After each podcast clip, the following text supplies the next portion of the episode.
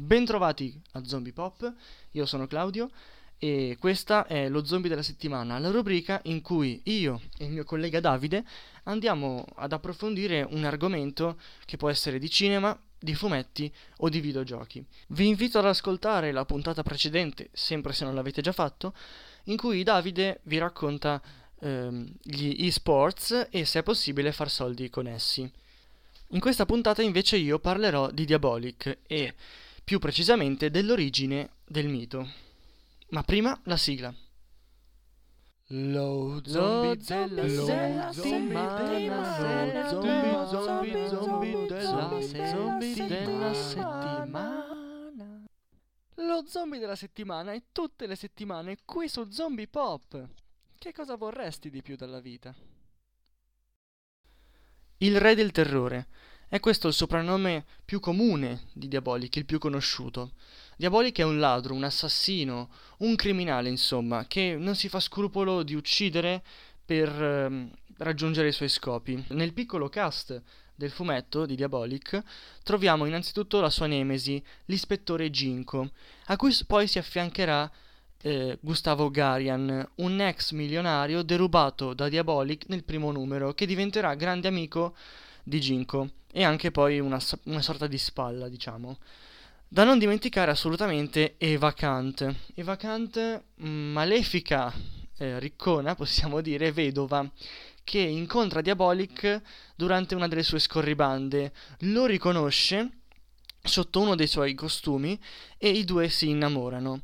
Eh sì, perché la principale caratteristica di Diabolic e con cui colpisce maggiormente non sono i pugnali che troviamo molte volte conficcati nelle sue innumerevoli vittime, bensì i travestimenti. Grazie infatti alle sue maschere di plastica riesce a diventare chiunque lui voglia e a camuffarsi perfettamente. Le origini del mito, di questo mito del fumetto italiano, risalgono al secolo scorso, con le autrici, le, le, le sue autrici, Angela e Luciana Giussani.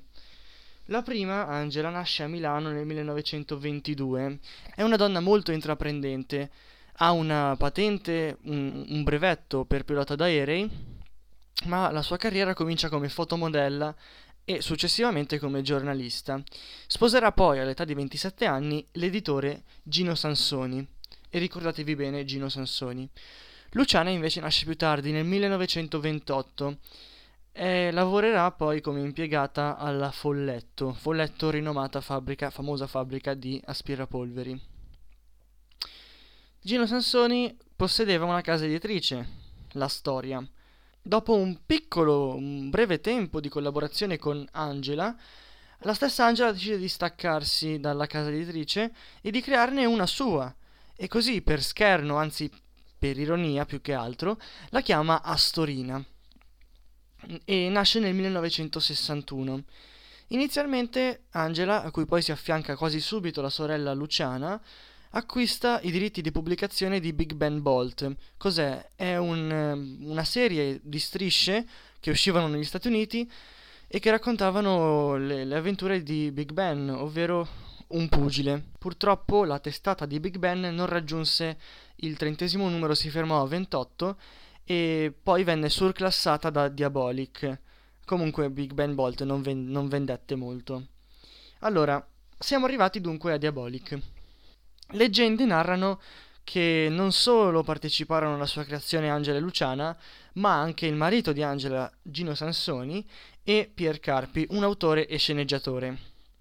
Comunque, ognuno ci aggiunse i suoi particolari, ognuno aggiunse un pezzo alla creazione del personaggio, ma la gran parte del lavoro la fecero le due sorelle Giussani. Alla fine avevano il loro personaggio, avevano più o meno il contesto in cui porlo, avevano gli altri personaggi secondari del cast. Mancava soltanto un logo e un disegnatore. Innanzitutto, per il logo, Angela si affidò a Remo Borselli, un grafico pubblicitario con cui era in, conta- in contatto all'epoca. Remo Borselli azzeccò in pieno prese in pieno l'obiettivo e creò un logo che ancora oggi è famosissimo e rimase invariato dal 1962 e lo potete trovare nella copertina del podcast, anche se in realtà credo che lo abbiate sicuramente già visto per la sua iconicità e caratteristica. Il primo disegnatore di Diabolic del primo numero è Zarcone. Allora, Zarcone è un personaggio molto misterioso e molto enigmatico.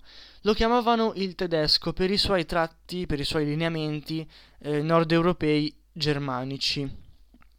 Dicono quelli che lo conoscevano, quelli che lo vedevano, che si portava dietro sempre un ragazzino, un bambino, non si sa se fosse suo figlio o suo nipote. Intascava sempre i soldi in contanti e consegnava puntualmente in ritardo le sue opere.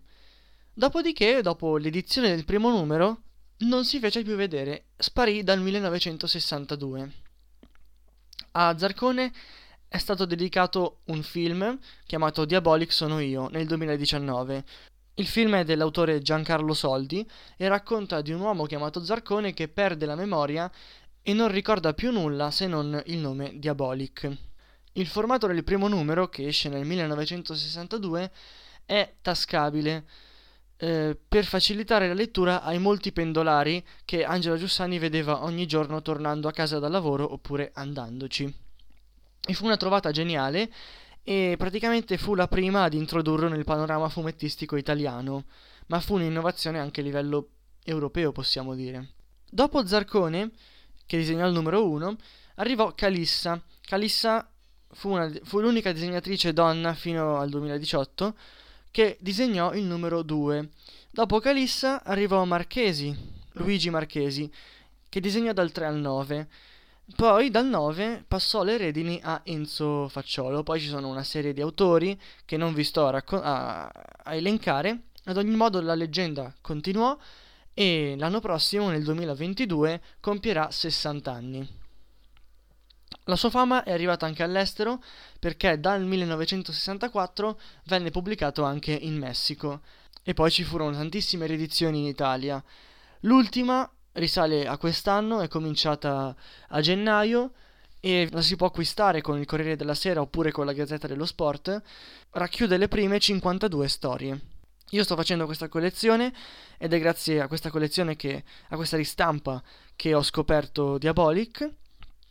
Vi invito a farlo anche a voi perché mh, mm, è sempre bello capire e scoprire il panorama fumettistico italiano, che sicuramente non è da sottovalutare.